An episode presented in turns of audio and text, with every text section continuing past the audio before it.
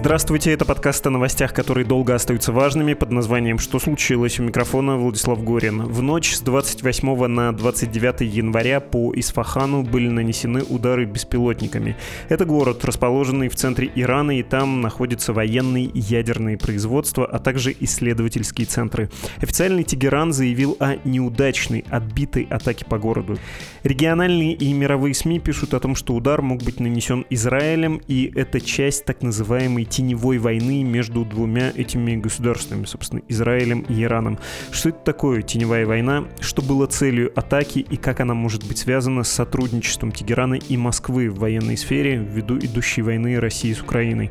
Будьте осторожны с распространением этого материала. «Медуза» объявлена в Российской Федерации нежелательной организацией, широко трактуемое участие в деятельности нежелательной организации, включая пожертвования с видимых в РФ счетов, а также лайки и репосты в соцсетях, да, даже заблокированных, это может быть для вас рискованным.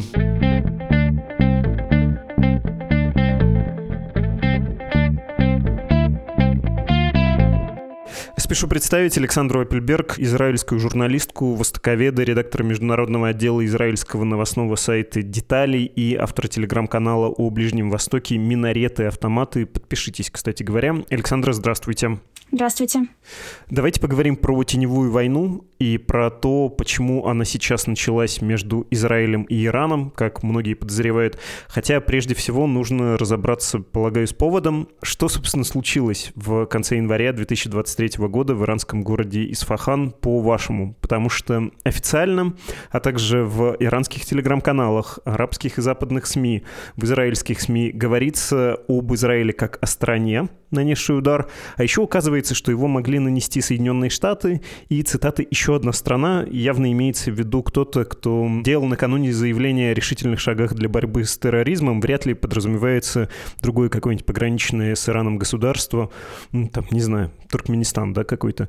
В общем, что произошло и кто участвовал, по-вашему? Да, действительно, в ночь на воскресенье произошла атака на некий военный объект. Мы даже на самом деле не очень понимаем, что это такое, потому что иранцы говорят, что это склад боеприпасов, но не очень понятно тогда, почему он в черте довольно большого города находится. Вообще, Исфахан — это такое место, где расположены несколько исследовательских ядерных комплексов, различные исследовательские институты и так далее. Но, судя по всему, этот объект не был частью ядерной инфраструктуры. Западные газеты, в первую очередь Wall Street Journal и потом New York Times, они пишут со ссылкой на свои источники в американской разведке, что за этой атакой стоит Израиль. И сами вроде как американцы открещиваются. Израиль такие вещи никогда не комментирует. В этот раз он также не опровергает, но и не подтверждает. И поэтому, строго говоря, все, что мы сегодня обсуждаем, это в известной степени домыслы. Может быть, это был Израиль, может быть, нет. Но в том, что Израиль мог совершить какую-то такую атаку, нет ничего сверхъестественного. Если это действительно Масад, как говорят, то есть израильские спецслужбы, то это будет не первая атака, которую они совершили даже на территории, собственно, Ирана. В Исфахане также находятся объекты, где разрабатываются иранские ракеты, в том числе ракеты средней дальности «Шахаб», которые считаются могут долететь до Израиля. И также интересно, что Россия тоже, насколько мы знаем, пытается получить иранские ракеты для того, чтобы использовать их в войне в Украине, в дополнение к беспилотникам, которые у нее уже, собственно, есть. Этот удар интересен, помимо прочего, тем, что он мог нанести как раз урон вот этим планам России по импорту иранских ракет. При этом американские чиновники говорят, что Израиль скорее преследовал свои интересы национальной безопасности, а не в первую очередь украинские, например. Но на самом деле это не обязательно взаимоисключающие вещи. То есть одним ударом Израиль мог навредить Ирану, послать ему сообщение таким образом о том, что его ядерная программа и его агрессия не останется безнаказанной, помочь Украине, тем более, что Израиль испытывал давление со стороны западных партнеров и в первую очередь США, что он э, не предоставляет Украине никакого вооружения, хотя вроде как пытается считать себя частью западного мира и западной коалиции. Таким образом, это может быть, да, удар, который нанес одним э, ударом несколько зайцев, так сказать. И еще очень интересен тайминг, когда это произошло. Как раз вчера в Израиль прибыл госсекретарь США Энтони Блинкен. До этого здесь был глава ЦРУ, и еще раньше советник э, президента США по нацбезопасности. И это интересно, потому что это не первый раз, если это действительно Израиль стоит за этой атакой, еще раз подчеркну, это допущение. Это не первый раз, когда подобные события происходят примерно в то же время, когда высокопоставленные американские чиновники приезжают в Израиль. И также на прошлой неделе США и Израиль совместно провели крупнейшие в своей истории учения, где в том числе отрабатывались различные сценарии, которые могут быть задействованы в потенциальном ударе по Ирану, конфликте с Ираном и так далее. Вы массу всего сказали, что хочется уточнить, и я бы сказал развернуть. Вы упоминали ракеты, не упомянули печально известные, и потому отчасти мы еще про это говорим, поскольку в нашем контексте это есть беспилотники, которые Иран, очевидно, поставляет Российской Федерации. Там они называются «Шахет», оказавшись на территории Российской Федерации, на их корпусах обычно пишут «Герань». Это то, что с осени и в этом году даже в меньших, правда, количествах прилетало в Украину со стороны России России. Там в Исфахане тоже находятся эти производственные мощности. Вы это произносили, но хочется понять, является ли вот этот удар именно военным, или это такая странная форма диалога. Об этом тоже пишут разные СМИ. Дескать, Израиль таким образом показал Ирану что-то, да, или там вместе с США, России и Ирану продемонстрировали, высказались. Это же война, и такого рода удары происходят не первый раз, не первый год они идут. И нужно понять какие-то правила, что ли, этой теневой войны. Она носит с собой цель поразить какие-то чувствительные центры или нет? Это задача именно, что продемонстрировать нечто, да, продемонстрировать силу, решимость и прочее, прочее. Это все относится и к Ирану тоже, да, он тоже наносил удары, как мы помним, по военным объектам США. Очевидно, иранские беспилотники атаковали в Саудовской Аравии нефтяные производства. Ну, то есть э, это игра с э, обеих сторон. Да, действительно, по большому счету имеет смысл здесь говорить именно о сообщении, которое Израиль э, передает Ирану, что действия Ирана видны, и они не останутся безнаказанными, будь то продажа оружия в Россию для того, чтобы Россия использовала в войне в Украине, будь то ядерная программа, будь то потенциальная агрессия против Израиля, будь то передача оружия в другие страны Ближнего Востока, которые в том числе конфликтуют конфликтуют с э, Израилем или группам, которым Иран помогает в их конфликтах с Израилем. Все это Израиль видит, отслеживает и в случае необходимости может ударить по объектам, которые находятся даже очень глубоко внутри территории Ирана и по объектам, которые Иран пытается скрыть, да, то есть это еще показывает уровень израильской разведки. Что касается, собственно, физических разрушений, насколько я понимаю, насколько мы видим на спутниковых снимках, они не так велики, Особенно если это действительно склад боеприпасов, как Иран говорит, можно было бы ожидать взрыва гораздо более мощного. И, возможно, целью был не склад боеприпасов, а какая-то, может быть, лаборатория, которая там же расположена, или какое-то отдельное помещение в этом здании. Поскольку Иран не самая открытая страна в мире, прямо скажем, тяжело судить, что на самом деле происходит, потому что официальные высказывания чиновников иранских, они все сводятся к тому, что атака была, они признают это, но она ничего особо не повредила. Интересно, кстати, что министр иностранных дел Ирана сказал, что это не остановит ядерную программу Ирана. Но вот что касается беспилотников и поставок в Россию, он не сказал. Может быть, это более чувствительная тема, может быть, действительно это может как-то повлиять на эти поставки. А, с другой стороны, Иран, э, в общем-то, не признает, что такие поставки до сих пор э, происходят. Да? Все, что он признал, это то, что какое-то количество беспилотников они России передали еще до февраля прошлого года, то есть до начала войны в Украине. Я как раз про это хотел спросить. Можно ли уже понять, какой ответ последовал?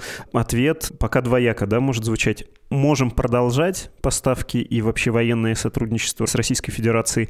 А может быть, фигура умолчания, раз ничего нет, ничего и не будет. Вы к чему скорее склоняетесь? Что Иран продолжит свое участие вот такое опосредованное в российско-украинском конфликте? Я думаю, что у Ирана все еще есть возможности продолжать свое участие в этом конфликте. Насколько я знаю, Иран направляет своих э, специалистов в Россию, чтобы наладить производство беспилотников и, может быть, потенциально какого-то другого вооружения уже на территории России. Но я думаю, что сигнал, который был послан, э, он был более чем красноречив. Да? Если Иран будет продолжать, он э, не может чувствовать себя в безопасности, скажем так. Вы произнесли это, хочется тоже чуть подробнее про участие Израиля как части западного мира, западной коалиции в российско-украинском конфликте, в этой войне. Я понимаю про то, что Израиль не может себе позволить во многих ситуациях выбирать сторону, и политика Израиля много лет с основания, по правде говоря, строится на следующем. Если вы не против нас, то вы с нами. Мы никому не имеем претензий, если у этих людей нет претензий к еврейскому государству нас и так хватает врагов, чтобы мы еще наживали себе новых. И когда начался конфликт между Россией и Украиной, Россия совершила вторжение, политика Израиля была, в общем, той же самой. Мы готовы помогать, например, генераторами, мы готовы помогать мирному населению, про оружие, извините. Сейчас это может измениться. Может быть, подспудно, кстати говоря, не открыто. Действительно, когда началась война в Украине, и, по крайней мере, западный мир, который эм, является союзником Израиля в том числе, довольно однозначно отреагировал на развитие этого конфликта. Израиль остался вроде как в стороне, и есть несколько причин, почему это произошло. Две главные — это, во-первых, сотрудничество Израиля и России в Сирии, где Россия защищает сирийское небо и режим Асада, но позволяет Израилю атаковать иранские какие-то военные грузы, которые могут угрожать Израилю и так далее. Другая причина — это, конечно, еврейское население в России, о котором Израиль беспокоится, который Израиль хочет способствовать э, репатриации и защитникам, которого Израиль себя представляет, даже если это люди, которые остаются в России. По этим двум причинам Израиль, по крайней мере, в военном отношении оставался в стране. Когда в конфликт вступил Иран, с одной стороны, это стало еще одной причиной не вмешиваться.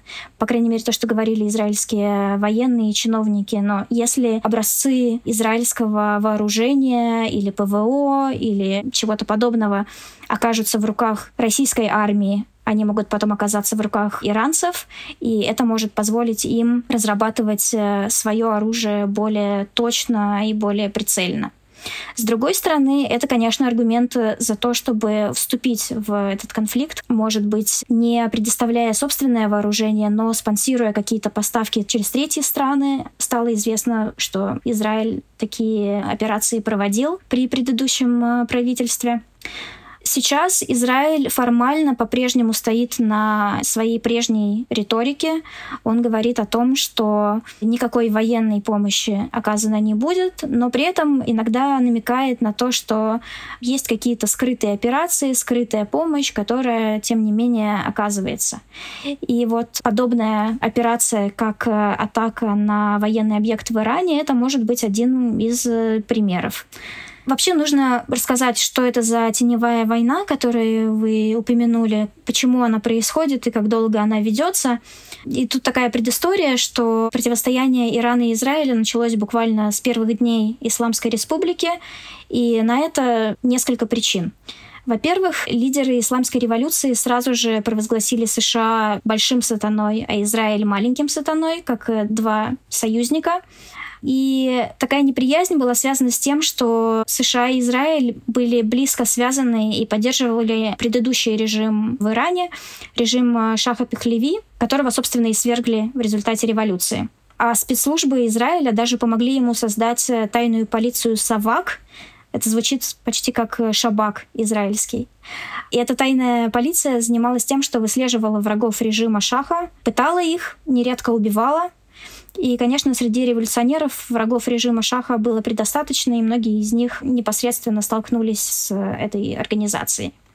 Во-вторых, конечно, несмотря на то, что идентичность Исламской Республики строится в первую очередь на исламе шиитского толка, Иран, тем не менее, представляет себя защитником всех мусульман в регионе и вообще в мире. И на этом основана идея экспорта исламской революции. И, конечно, защита палестинцев от угнетения Израиля — это такой мощный объединяющий сюжет в исламском мире, которому чувствуют себя причастными и шииты, и сунниты. И, кстати, палестинский лидер Ясер Арафат был первым иностранным лидером, который посетил Аятоллу Хумейни в Тегеране после революции. И, собственно, с тех пор Иран, во-первых, периодически устраивает атаки на израильтян за пределами Израиля. Самый известный, наверное, пример — это атака на израильское посольство в Буэнос-Айресе в 1992 году. Но были более недавние случаи атаки на израильских бизнесменов на Кипре, например, в Турции буквально пару лет назад. Во-вторых, Иран всячески помогает, финансирует, спонсирует, а то и вовсе создает различные группы и организации, которые выступают против Израиля, включая ливанскую Хизбаллу, Хамас в секторе Газа и так далее. Это происходит до сих пор. Но до недавнего времени израильские правительства в основном фокусировались как раз на борьбе с вот этими группами в Ливане, в секторе Газа. И правительства многочисленные Бениамина Нетаньяху тоже, в общем-то, придерживались той же стратегии. Но когда в 2021 году правительство в Израиле сменилось, и премьер-министром стал Нафтали Беннет, он принял другую стратегию, которую он назвал доктриной осьминога. То есть э, он сказал, что каждый раз, когда иранцы будут нападать, атаковать израильтян, где бы то ни было, Израиль будет отвечать ударом не только по щупальцам осьминога, но и по его голове, по Ирану. Надеюсь, зоологи меня простят, если я неправильно назвала части тела осьминога. Хорошо, да, спасибо за объяснение. Хочется лучше понять иранско-палестинские отношения. И вообще нужно, наверное, распутать э, вот этот клубок, связанный с последними событиями, поскольку за несколько часов до удара по иранским объектам премьер-министр Израиля Бенемин Нетаньяху сказал, что Этой ночью израильское государство предпримет несколько немедленных шагов для борьбы с терроризмом, и это, понятно, звучало не как совпадение после того, как удары были по Исфахану нанесены. Немножко контекста. В ночь на субботу, 28 января, в Израиле был крупнейший за последние годы теракт, пишут со ссылкой на израильское правительство, что крупнейший за 12 лет в Иерусалиме, в восточной части, у синагоги. Молодой мужчина открыл стрельбу, его звали Алькам Хаири, он был палестинцем, 21 год, и он был убит полицейскими. Представитель палестинского движения Хамас заявил, что произошедшее — это ответ на израильскую военную операцию, которая была за несколько дней до этого в лагере беженцев в Джинине, на западном берегу реки Иордан. И хочется, наверное, понять, учитывая, что лагерь в Джинине тоже такое важное место, мягко говоря, непростое для обеих сторон. Там для чего проводилась, в свою очередь, операция? Там тоже погибло довольно много людей. 9 человек, по данным палестинских СМИ, погибло, и ранены больше полутора десятков. Ну, то есть э, хочется с самого начала, что ли, эти последние события размотать. С лагеря, если можно, давайте начнем. Если начинать с самого начала, это будет не с лагеря, это будет, я думаю, с прошлого года, который ООН признан самым кровопролитным годом за последние десятилетия, как минимум. Погибло больше 150 палестинцев за год, около 20 израильтян. Почему это происходит? На западном берегу в этом году начался очередной рост палестинского вооруженного сопротивления. И стали появляться новые небольшие группы, которых раньше не существовало. Как правило, они состоят из новых лиц, не каких-то известных э, боевиков, э, которые уже сделали себе имя. Это такие новые группы, как, например, вот самая известная — это «Логово львов», они начали нападать на израильских солдат на западном берегу, обстреливать КПП, автомобили. И для того, чтобы остановить эти группы, Израиль начал так называемую операцию «Волнорез», когда на регулярной основе проводились рейды, в частности, в такие города, как Джинин и Наблус, где также расположены лагеря палестинских беженцев э, и откуда вышли многие из этих групп. Эти рейды проходили кровопролитно. В результате погибали как э, боевики, так порой и случайные гражданские лица, прохожие. Погибло много подростков. Это вызвало большое осуждение со стороны ООН, международного сообщества и, конечно же, со стороны палестинцев. И, в общем, это такая спираль насилия, которая вот разворачивалась, разворачивалась и в итоге привела к вот этому именно теракту в Восточном Иерусалиме. Кроме того, нужно сказать, что новое израильское правительство — это самое ультраправое правительство за всю израильскую историю, и оно, в частности, состоит из людей, которые известны своей подстрекательской риторикой, которые высказываются против палестинцев, против арабов. Эти высказывания могут носить откровенно российский характер. И кроме того, они устраивают различные провокации. Да? Например, Итамар Бенгвир, вообще он э, в прошлом был осужден уже за подстрекательство, и он был участником террористической, признанной в Израиле еврейской группы он в новом израильском правительстве будет отвечать как раз за национальную безопасность. И положение палестинцев на территории, например, в том числе будут в его руках. Он начал свою работу в правительстве с того, что он поднялся на Храмовую гору, что само по себе не запрещено. Евреи могут туда подниматься. Это священное для мусульман место, священное место для, в том числе, палестинцев, естественно. Евреи могут туда подниматься, но не могут там молиться. Хотя в последние годы все больше евреев туда поднимаются и молятся, и полиция израильская смотрит в другую сторону, скажем так. Это такой, конечно, очень символичный жест, поступок, особенно когда человек с такой историей, как и Тамара Бенгвир, это делает, и человек э, на таких высоких позициях, как он. В прошлом, после того, как премьер-министр Ариэль Шарон сделал то же самое, началась э, палестинская интифада, то есть палестинское восстание. Да? Сейчас это пока не привело к таким масштабным последствиям, но тем не менее это тоже повлияло на раскручивание вот этой спирали насилия, о которой я уже сказала. То есть много небольших инцидентов, э, много точечного какого-то насилия, подстрекательства, неприязни. И все это выливается в то, что мы видим сейчас. Вопрос на миллион каким образом палестинское движение, в том числе радикальные группы, вы про это немножко сказали, но хочется больше подробностей, связано с Тегераном. Ну, то есть, как вот эта спираль насилия вдруг через, э, ну, не полконтинента, но через весь регион оказалась в другом месте. Почему ответ на теракт израильское правительство ищет в Иране, в Исфахане? Ну, то есть, я понимаю, что теократический режим в Иране с самого начала или очень давно поддерживает палестинское движение за независимость и все такое прочее со времен Ясера Арафата и до сих пор это делает, но тем не менее, если можно, погрузите нас в контекст. Да, когда происходят какие-то столкновения в Израиле, на палестинских территориях, когда начинаются какие-то конфликты, Иран всегда с готовностью риторически, во-первых, поддерживает палестинскую борьбу, в том числе вооруженную, в том числе теракты. А, во-вторых, Иран помогает палестинским группам, и не только палестинским, да, например, Хизбалла — это не палестинская группа, но большая часть ее ДНК, скажем так, построена на противостоянии с Израилем. Но также Хамас. Хамас — это суннитская группа. Казалось бы, почему шиитский Иран поддерживает и вы знаете, что иногда противостояние шиитов и суннитов, оно может быть гораздо более напряженным и серьезным, чем между мусульманами и представителями других религий. Тем не менее, Иран готов поддерживать и суннитский Хамас, э, и многие другие группы и в секторе Газа, и на Западном берегу. Это помощь и оружием, и экономическая помощь. Так что, когда мы говорим о палестино-израильском конфликте, мы имеем в виду, что Иран подспудно в нем тоже присутствует.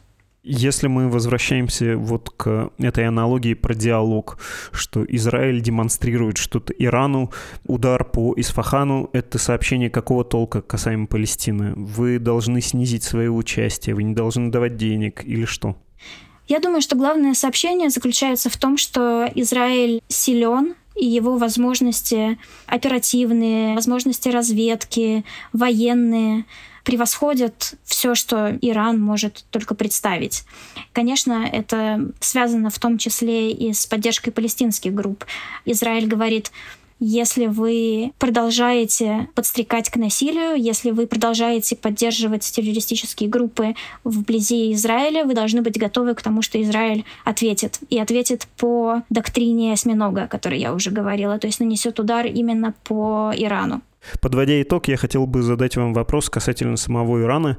А, то, что сейчас происходит, имеется в виду и война России с Украиной, и то, что происходит в Палестине, в Израиле, то, какое правительство там пришло, и то, какая политика сейчас проводится, как вот этот новый цикл обострения на наших глазах начался или там развивается. Можно ли сказать, что у Ирана возможности сужаются? Ну, просто вот так по-профански глядя на карту, ему, конечно, не позавидуешь. Он и так в сердце самого горячего региона, самый по всем параметрам конфликтный по отношению к своим соседям. Но тут, кажется, есть особая ситуация сейчас, поскольку Иран присоединился вот к такой оси Москва-Тегеран и сделал себя мишенью в буквальном и переносном смысле. С другой стороны, его традиционные соперники, включая Турцию, например, да, усилились, или Азербайджан, соперник поменьше, меньше, или Израиль. И тут трудно сказать, что у Ирана есть какие-то возможности использовать отвлечение Запада и его ресурсов на украинский конфликт и как-то выдохнуть или расширить свои возможности. Кажется, скорее наоборот, или нет? Вы знаете, когда начали вводить э, санкции против Ирана, тоже было очень много разговоров о том, что вот сейчас-то этому режиму, может быть, и придет конец, или сейчас этот режим, возможно, пойдет на какие-то уступки, ему придется смягчиться, как же Иран выживет без э, продажи нефти, например, как же Иран выживет без э, международного какого-то сотрудничества.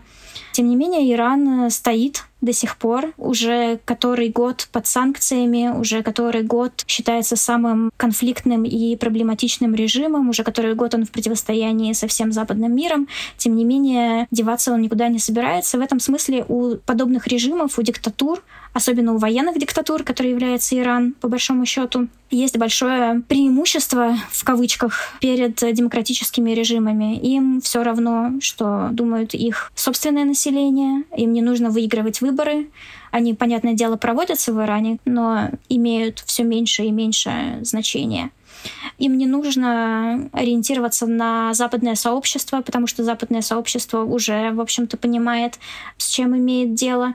И все формальные правила, все законы военного времени, все это Ирану и подобным режимам гораздо проще игнорировать. Неважно, сколько людей с их стороны пострадает, неважно, в какой бедности и нищете они будут жить, неважно, сколько людей выйдет на протесты. По большому счету сейчас продолжаются огромные протесты уже который месяц. И все, опять же, говорят о том, что вот-вот режим ослабнет. Но на самом деле режим очень хорошо умеет справляться с подобными угрозами. И там, где демократический или какой-то полудемократический режим давно бы пал, привелись бы новые выборы, сменилась бы власть, в Иране на это пока рассчитывать не приходится. А, что касается ситуации в Украине, то в определенном смысле она на самом деле открыла для Ирана новые возможности. Теперь у Ирана есть такой мощный, несмотря ни на что, союзник, как Россия. Вообще вот это сотрудничество Ирана и России — это абсолютная неданность. Да? Это тоже две страны, которые имеют сложную и порой конфликтную историю две страны, которые на самом деле друг друга недолюбливают. Еще со времен э, Российской империи в исторической памяти иранцев есть опасения и предубеждения против России, которая может надавить на правительство, которое может воспользоваться Ираном, как это уже было на предыдущем историческом этапе. И это никуда не делось. Но геополитическая ситуация сейчас такова, что им выгодно сотрудничать, несмотря ни на что. И, например, военное сотрудничество России и Ирана вышло на новый уровень с этой войной, да, то есть в каком-то смысле это возможность, а не, наоборот, какое-то ограничение. Отношения с Китаем выходят на серьезный уровень, несмотря на все санкции и так далее. То есть Иран сейчас себя видит частью даже более обширной такой антидемократической коалиции, чем раньше, и видит на своей стороне гораздо более сильных игроков. Поэтому я думаю, что этот режим э, найдет способ способ э, выжить, найдет, э, как э, выжить даже из самых скромных ресурсов максимум и будет этим довольствоваться до тех пор, пока, собственно, это обеспечивает выживаемость этого режима. Спасибо огромное. Спасибо большое вам. Это была Александра Апельберг, журналистка и востоковед, редактор международного отдела сайта «Детали», автор телеграм-канала с Гай Ричевским названием «Минареты-автоматы».